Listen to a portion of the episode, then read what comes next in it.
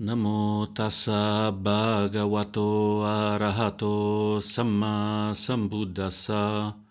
Namo tassa bhagavato arahato samma sambuddhassa. Namo tassa bhagavato arahato samma sambuddhassa.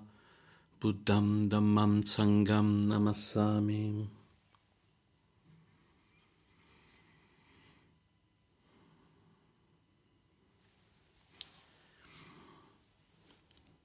Questa, questa semplice recitazione di, di questi versi di, di, ringraziamento al Buddha, al Dharma e al Sangha, tre gioielli, servono per entrare meglio in contatto con, con gli insegnamenti del Buddha. Ed è un riconoscere che non, non siamo soli. Non siamo soli, non ci siamo soltanto noi, ma c'è la possibilità di avere supporto da tutto quello che il Buddha è stato, da tutto quello che il Buddha ha detto e da tutto quello che il Buddha ha lasciato con questa grande e fruttosissima pianta che ha attecchito nei monaci, nelle monache, nei laici e nelle laiche da ben 2600 anni e che è arrivato fino, fino a noi con questa possibilità di, di praticare di approfondire, approfondire il suo insegnamento. Spesso nella vita, specialmente quando, quando soffriamo, quando c'è un grosso dolore, ci sentiamo soli. Ci sentiamo soli e questa solitudine non, non ci piace come persone. Siamo naturalmente degli animali collettivi, degli animali di gruppo. Però ci capita spesso di rimanere invece isolati, di sentirci isolati.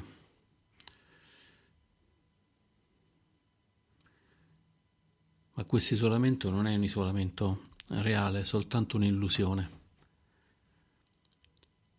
E l'illusione, il non vedere esattamente le cose come sono, è proprio uno dei, dei tre veleni insieme all'attaccamento e all'opposto dell'attaccamento che è l'avversione. Attaccamento, avversione e illusione sono proprio le basi di tutto, tutto quello che poi diventa effettivamente dolore. Allora, per chi, per chi ha trovato rifugio nel Buddha, poter pensare, poter pensare a questi tre gioielli è già una grande pratica. Prendere rifugio, questo vuol dire sto in difficoltà e prendo rifugio in qualcosa che mi dà supporto. Porto un attimo la mente e dico prendo rifugio nel Buddha, nel Dharma e nel Sangha. Ma possiamo anche se non, se non abbiamo questa fiducia nel Buddha, nel Dharma nel Sangha, prendere rifugio in noi stessi, nel respiro, già semplicemente fermandoci un attimo e provando a fare qualche respiro, già questo è di grandissima ispirazione. Prima di incontrare il Buddha Dharma io ho praticato tantissime meditazioni. È stato un periodo in cui sembravo un collezionista, andavo a cercare tutte le meditazioni più strane più complicate. Poi mm, mi è capitato di incontrare un libretto, un libretto di Thich Nhat Hanh che era Respira sei vivo, che proprio sull'Anapanasati Sutta, sulla, sulla consapevolezza del respiro, la pratica che abbiamo appena, appena completato. E da lì ne ho letti molti di libri del, del maestro dei Tai, come viene chiamato normalmente da, dai discepoli. E su tutti questi libri c'è una meditazione che per me è stata la più efficace di tutte. Se penso a tutte le meditazioni che ho fatto prima e che ho fatto dopo aver conosciuto questa, questa è stata sicuramente la più efficace. Thich dice semplicemente ogni tanto fermati e fai tre respiri. Inspirando ed espirando. Ed espirando pensa, inspirando mi calmo. Ed espirando pensa, espirando sorrido facendo un bel sorriso.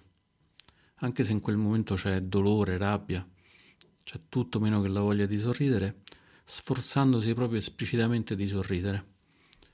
Ed è proprio fatto semplicemente tre volte. Ed è un tornare a noi stessi, Noi quando ci sentiamo soli, abbandonati, in realtà non siamo più in noi stessi, è la mente che ha preso il sopravvento, è come se stessimo guidando un'automobile, a un certo punto l'acceleratore rimane schiacciato, schiacciato al massimo e i freni non funzionano più. Noi ci troviamo a guidare su una strada dritta e va tutto molto bene, ma appena arriva una curva e poi un'altra cominciano i guai perché non sappiamo più come gestire la situazione. Allora per far rifunzionare questo pedale dell'acceleratore, questo pedale del freno, questa semplice meditazione di Thich Nhat Hanh, inspirando mi calmo, espirando sorrido, è veramente un balsamo per noi perché ci permette di, di tornare. Se abbiamo fiducia nei, nei tre gioielli possiamo anche continuare dicendo ispirando prendo rifugio nel Buddha. Espirando ho preso rifugio nel Buddha. Ispirando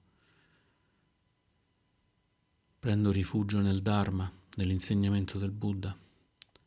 Espirando ho preso rifugio negli insegnamenti del Buddha.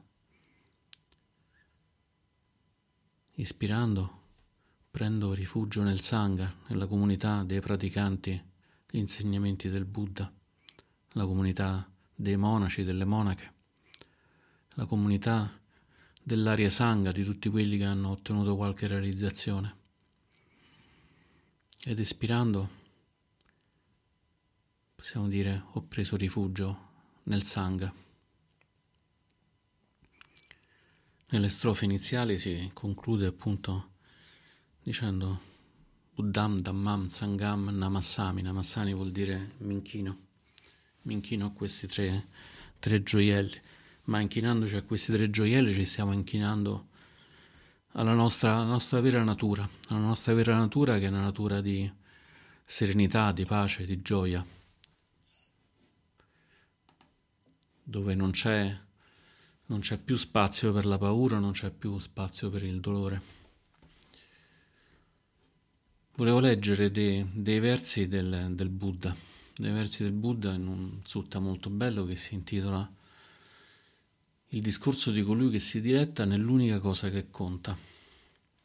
Il Buddha recita questi versi, che nessuno insegue il passato, né coltivi speranze per il futuro, perché il passato non c'è più e il futuro non è ancora arrivato.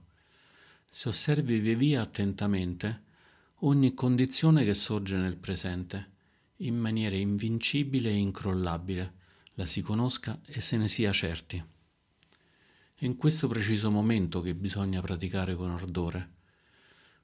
Domani potrebbe sopraggiungere la morte, chi lo sa?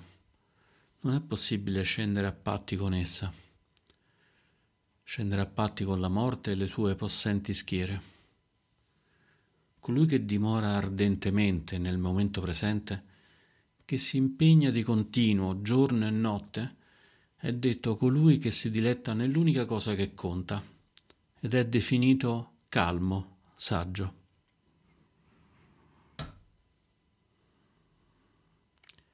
Nel Dhammapada il Buddha dice esplicitamente che quando siamo distratti, quando siamo persi dietro ai pensieri, dietro ai dolori, le insoddisfazioni, è come se fossimo morti, mentre quando siamo consapevoli, quando stiamo attenti alle cose che stiamo facendo, invece siamo pienamente, pienamente vivi.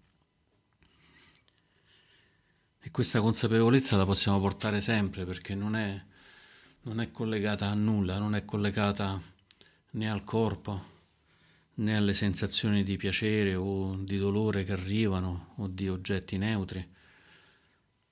Non è nemmeno una sensazione di pace profonda che è collegata con le percezioni, quando riconosciamo che stiamo vedendo qualcosa o sappiamo che cos'è che stiamo pensando, e nemmeno collegata con le, formazioni mentali, i pensieri, le emozioni, e nemmeno con la coscienza, la coscienza di tutte le cose che ricadono sotto i nostri sensi e sotto la nostra, nostra mente. Queste cinque cose vengono chiamate kanda in lingua pali e sono chiamati in italiano i cinque, cinque aggregati. Cinque aggregati in realtà sono le cinque pila, come se fossero delle cose ammucchiate che messe insieme poi diventiamo noi, diventano un gatto, un libro, una nuvola che passa, un uccello che passa davanti alla nuvola. E il Buddha ci insegna a scomporre noi stessi, a scomporre i gabbiani, le nuvole, i libri in, cinque, in questi cinque aspetti e osservarli in profondità tutti quanti. Nello stesso sutta che abbiamo appena letto, il Buddha continua così, dà molti insegnamenti, ma c'è questo che mi interessava in modo particolare leggere oggi. E dice, o monaci, spesso il Buddha insegna talvolta ai laici, talvolta ai monaci, quindi questo monaci non vuol dire che questo discorso è soltanto per i monaci, ma è per tutti, per tutti i praticanti, soltanto che in quel momento lo stava dando esclusivamente a dei monaci. O monaci, che cosa significa non essere sopraffatti dalle condizioni che sorgono nel presente? E questa penso che sia una condizione di essere sopraffatti che abbiamo provato tutti quanti, quindi sta parlando di qualcosa che è veramente, veramente un'esperienza universale, un'esperienza universale che tutti quanti e tutti quanti abbiamo provato prima o poi, magari stiamo anche provando adesso. Il Buddha continua dicendo, dunque, se un discepolo ben istruito, che ha ricevuto gli insegnamenti, che prova rispetto per i nobili, i nobili qui si intende le persone che hanno raggiunto un qualche livello di illuminazione, l'area sangha, il sangha dei nobili. Un discepolo che ha studiato, che conosce e pratica i loro insegnamenti, rispetto agli uomini virtuosi, conosce e pratica gli insegnamenti, non pensa, questo corpo è me, io sono questo corpo, il corpo è in me, io sono nel corpo. Queste sono le condizioni di attaccamento, quando appunto si, si pensa che qualcosa come il corpo sia me stesso, sia io, o che io sia in quella particolare cosa. E quindi il Buddha dice, questo corpo è me, questo è erroneo questo corpo è me, io sono questo corpo, anche questo è erroneo. Il corpo è in me e continua ad essere erroneo. Io sono nel corpo. Queste sensazioni, continuiamo quindi con i cinque kanda, con i cinque aggregati. Dopo il corpo ci sono le sensazioni, quelle di piacevole, spiacevole o di neutro. Queste sensazioni sono me ed è erroneo. Io sono queste sensazioni e continua a essere erroneo. Così come erroneo pensare questa percezione è me, io sono questa percezione. E ancora il discepolo non pensa questo fattore mentale, questo pensiero, questa emozione, questo ricordo è me. Io sono questo fattore mentale. E nemmeno pensa questa coscienza è me. Io sono questa coscienza. Allora, non pensando tutte queste sensazioni erronee, questo discepolo non è sopraffatto dalle condizioni che sorgono nel presente. Il sutta è molto terzo, è molto, è molto minimalista nel linguaggio, ma è chiaro che quando non siamo sopraffatti abbiamo questa sensazione di calma, di calma profonda che non è l'illuminazione, ma ci permette senz'altro di, di poter far crescere in noi la saggezza, riconoscendo proprio che, che noi non siamo questo corpo, non siamo queste sensazioni, queste percezioni, questi pensieri, queste emozioni, e non siamo nemmeno la coscienza che abbiamo in questo momento. C'è un esempio che viene fatto sempre dal Buddha, in cui il Buddha prova a fare questo, questo esempio e dice proviamo a pensare che noi siamo un carro, come se fosse un carro. Allora questo carro come è fatto? Il carro ha le ruote, ha l'attacco per il cavallo, ha la parte del carretto dove si mettono le cose, i sedili e poi proviamo a dire se tolgo, se tolgo l'attacco del cavallo questo non è più un carro? E uno dice no, continua a essere un carro. Se tolgo le ruote smette di essere un carro? Uno dice, beh, sarà un carro un po' strano, un po' rotto, ma continua a essere un carro. Se tolgo i sedili smette di essere un carro? e così via, analizzando tutte le parti del carro e vedendo che nessuna di queste parti del carro è esattamente, esattamente il carro. Il Buddha arriva addirittura a dire che se il carro non è composto da nessuna di queste parti, forse il carro allora nemmeno, nemmeno esiste, perché non c'è niente che lo compone, non c'è nulla, non c'è nulla che lo fa. Una volta disse ai suoi discepoli che erano preoccupati perché stava per morire, disse, ma voi siete preoccupati di non avere più il Buddha, ma adesso che il Buddha è davanti a voi, potete dire che il Buddha è il Tathagata, come diceva lui. Il Tathagata è il corpo, è questo corpo del Tathagata? E i discepoli correttamente risposero che no, non era il corpo. Il Buddha continuò dicendo, pensate che il Tathagata sia le proprie sensazioni? E la risposta fu no, Bante, no, Beato, no, Buddha. E così anche per le percezioni, gli stati mentali che sono così mutevoli, un momento ci sono, un momento dopo non ci sono più, un momento abbiamo sensazione di paura e poi dopo la paura scompare e magari diventa felicità. Pensiamo di aver visto qualcosa di di, di, terribile, poi ci rendiamo conto che in realtà non era niente, era solo un'ombra, allora ci riempiamo di felicità per aver scampato questa, questa paura. E così il Buddha chiese se, se, lui poteva essere i Sankara, poteva essere queste formazioni mentali, e i discepoli risposero di no. Allora gli chiese se invece era la coscienza, le cose che stava portando alla coscienza in quel momento, anche in quel caso i discepoli dissero di no. Allora il Buddha disse, se nessuno di questi costituenti, nessuno di questi aggregati è il Tathagata, significa che non state vedendo il Tathagata nemmeno adesso. E quindi se non lo state vedendo adesso perché vi preoccupate di quando invece non ci sarò più, di quando, di quando sarò morto.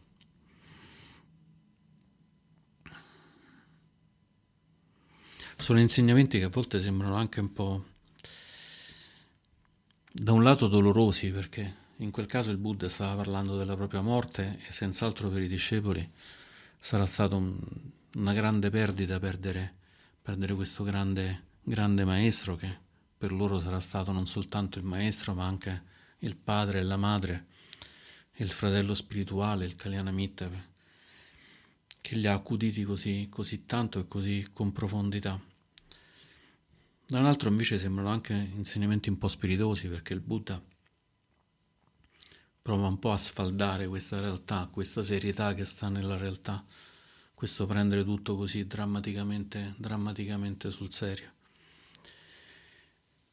Questo insegnamento che nessuna di queste cose è noi, nessuna di queste cose è nostro permanente, è quello che si chiama anatta, il non sé.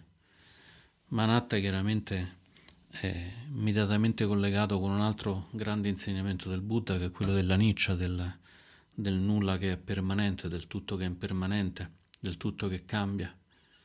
Per cui appunto il Buddha ci insegna che non possono essere i pensieri che cambiano in continuazione, che ci definiscono, ma non può essere nemmeno il corpo, nemmeno il corpo che è cambiato così tanto da quando eravamo appena nati, eravamo piccolissimi, siamo invece cambiati così tanto.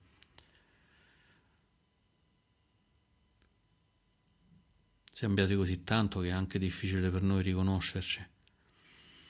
E così per le sensazioni, le percezioni.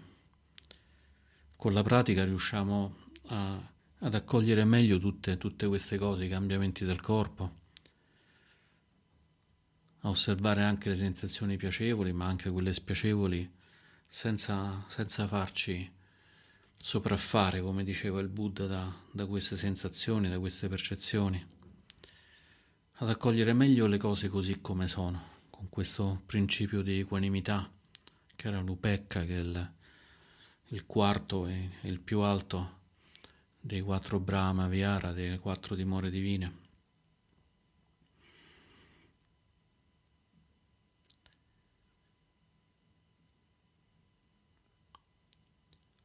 E però è interessante una parte, perché il Buddha non ci dice soltanto questo è quello che c'è, questo è quello che dovete capire. Perché la pratica del Dharma è, è a tutti i livelli, non è una pratica né completamente intellettuale né completamente devozionale. Non basta, non basta ragionare, ma non basta nemmeno fare gli inchini alle statue del Buddha, cantare i versi in pali e qualunque altra cosa. Dobbiamo lavorare su tutti quanti questi livelli. La mente è senz'altro il nostro aiutante più prezioso, il nostro avversario più prezioso perché spesso si riempie di ostacoli, di problemi, di insoddisfazioni, ma al tempo stesso anche il nostro amico più prezioso. Per cui il Buddha ci diceva appunto che dovremmo praticare adesso, in questo momento, con ardore. Con ardore vuol dire con questo senso di urgenza. La volta scorsa abbiamo parlato di Samvega, questo questo terrore, questo terrore che ci spinge a praticare in questo momento. Il Buddha continuamente ripete ai monaci, ai laici, alle monache, alle laiche di praticare con ardore, di farlo adesso perché magari domani, domani non ci saremo più. E praticando in questo momento presente, riconoscendo che non siamo né il corpo, né la mente, né le sensazioni, né la coscienza, possiamo andare oltre. Io ogni volta che ho sentito questo esempio del carro l'ho studiato molto perché era un esempio che mi irritava in modo particolare. Devo dire che la mia mente si fa irritare molto facilmente, quindi quando si irrita generalmente c'è qualcosa che è interessante andare a vedere. Questa è la parte sia negativa della mente, il fatto di sorgere irritazioni, problemi, dubbi, sia anche però la parte, la parte positiva che poi possiamo utilizzare queste proprietà. Io di base sono un logico matematico e quando sentivo questo esempio del carro pensavo sempre, ah sì, però vabbè, togli una cosa, togli un'altra, ma il carro in realtà può essere espresso come una funzione, come una funzione che si trasforma in continuazione. E questo nel, in questo sutta non, non, non, lo dice. Non viene detto chissà perché, mi sembra strano perché sicuramente il Buddha la sapeva più lunga di me, ma mi irrita che in questo esempio del carro non si dica che c'è appunto la possibilità di esprimere una cosa non tramite i suoi costituenti, ma tramite qualcosa che continuamente cambia, qualcosa che continuamente è in movimento, qualcosa che è anche figlio delle cose precedenti. Poi però mi sono reso conto che, che questa funzione non è nient'altro inizialmente che il karma. Sono gli effetti di tutte le azioni che abbiamo fatto, di tutte le intenzioni che abbiamo messo in realtà non di tutte, tutte, le azioni, ma di tutte le azioni che abbiamo fatto con, con una certa intenzione. E quindi noi cambiamo continuamente. A Sumeto dice continuamente che noi siamo un processo, che il karma è un processo e noi siamo un processo, proprio perché in realtà c'è questo aspetto, questo aspetto di descriverci non come un pezzo di carne, un pensiero, una sensazione, un'esplosione di energia elettrica nel cervello che ci fa pensare al Buddha o ci fa pensare al dolore, alla morte, alla vita. Ma siamo un processo che continua, un processo che a un certo punto a un certo punto smette di essere continuamente riempito da se stesso. Quello che succede nel karma è che noi continuiamo a ripetere le stesse cose con le stesse modalità ed è come se dal fuoco uscisse della benzina che viene ributtata sul fuoco e produce altra benzina. Però a un certo punto, quando, quando portiamo finalmente l'attenzione che noi non siamo nessuno di questi costituenti, questa benzina smette di essere. Il processo continua, ma non è più un processo condizionato, diventa un processo incondizionato. A quel punto tocchiamo lo stato del, del senza morte, mentre mentre il karma, dal momento in cui nasciamo, ci conduce inevitabilmente alla morte. E qualunque cosa che facciamo, certo non, non scapperemo dalla morte. Però riconoscere che noi non siamo, come abbiamo appena letto da questo sutta, non siamo né il corpo né la mente, le sensazioni, E quella è la strada che ci consente di andare oltre, perché l'insegnamento del Buddha va oltre, oltre la nascita e oltre la morte. Ed è questo processo che diventa un processo assolutamente puro, assolutamente incondizionato, che è l'incondizionato del nirvana, Nell'insegnamento del Buddha si dice che tutto ciò che nasce è condizionato, tutto ciò che nasce è destinato a morire, ma non si dice che tutto è destinato a morire e tutto è condizionato, perché l'insegnamento del Buddha ci dice che il nirvana invece è proprio questo stato di incondizionato, senza, senza nascita e senza morte. Ed è uno stato che possiamo già toccare in noi quando quando meditiamo, quando stiamo bene, quando stiamo più sereni, finalmente profondamente sereni. E con, questa, con questo ardore, con questa voglia di osservare, di osservare in profondità tutto quello che succede nel corpo e nella mente, noi possiamo sempre più spesso dimorare, dimorare in questo stato. Il nirvana lo possiamo toccare anche adesso, non serve di essere pienamente illuminati. Il pienamente illuminato lo tocca sempre, in ogni istante ma anche noi che non siamo illuminati possiamo comunque toccarlo, sapendo che c'è questa, questa disponibilità, è sempre a nostra disposizione. E con l'augurio che questa nostra disposizione di poter toccare il Nibbana, di poter dimorare nello stato di Nirvana, sia raggiungibile per noi, pienamente da noi e pienamente da tutti i nostri cari sia cari viventi sia cari non più viventi e sia a disposizione anche di tutti gli esseri. Concludo così oggi le mie riflessioni. Grazie.